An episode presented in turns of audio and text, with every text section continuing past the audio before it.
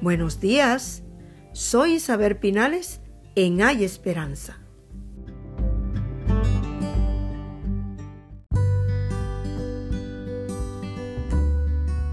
Situación de una persona que carece de derechos, de modo permanente, especialmente los fundamentales de igualdad y libertad.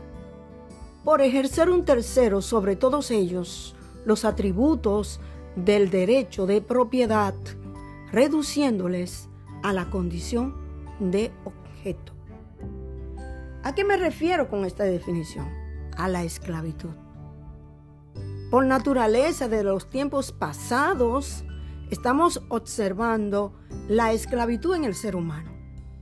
Y en esta esclavitud se dan los detalles que no hay igualdad en ellos y que no hay libertad en ellos sino un atributo del derecho de aquel que los compra y los considera como una propiedad a la cual la considera como un objeto de utilidad. Temporada 4, episodio 42, Hacedores de la Palabra. Romanos 6, 16 al 18.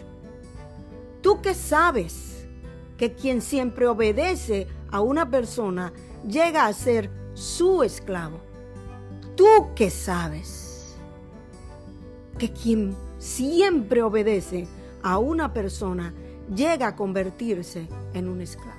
Humanamente hablando, aún en los lugares laborales, cuando tú te conviertes en esa persona que obedece, que cumple, aún sabiendo que lo que te están diciendo es no es lo correcto, no es lo que tú debes hacer, aunque tú no seas cristiano. Porque también como tiempo secular, en el término general, somos muchos los que terminamos haciendo todo aquello que se nos dice que debemos hacer, a sabienda que lo que estamos haciendo es incorrecto.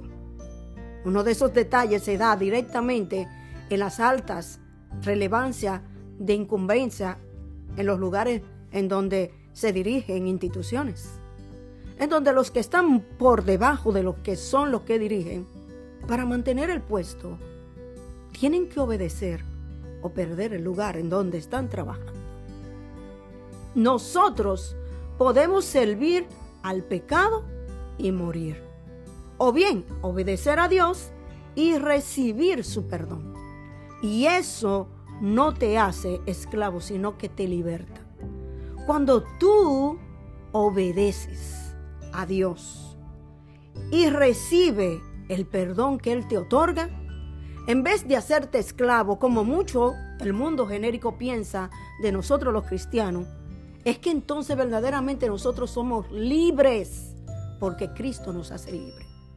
Y esa libertad que tenemos en Cristo Jesús, como les dije en el audio anterior, es una libertad que no está circuncrista en el contexto, en el argor de lo que es la vida secular. Porque en el mundo secular habemos personas, porque me incluyo como ser humano al fin, que nos esclavizamos con las cosas de este mundo a sabienda que no son buenas y que no aprovechan. Si recibes a Cristo, ya no eres condenado por la ley. Eres justificado en Cristo Jesús por la gracia, que es la que salva al pecador en Cristo Jesús. Tú quieres ser verdaderamente libre, ven a Cristo.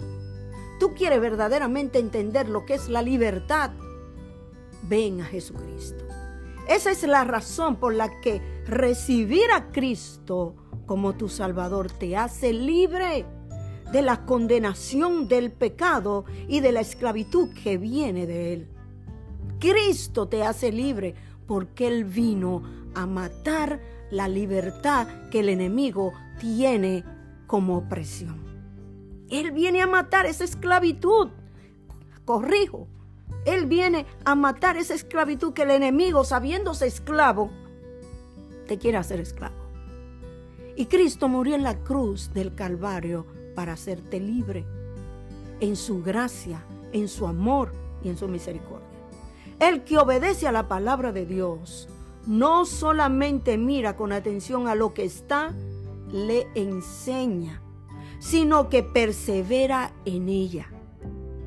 Cuando tú eres obediente, dice la escritura que aquel que obedece tiene recompensa de vida eterna y de libertad en Cristo Jesús. Pero aquel que se deja gobernar por las artimañas del diablo, esclavo es hasta la muerte. Y yo te digo, tú eres quien decide.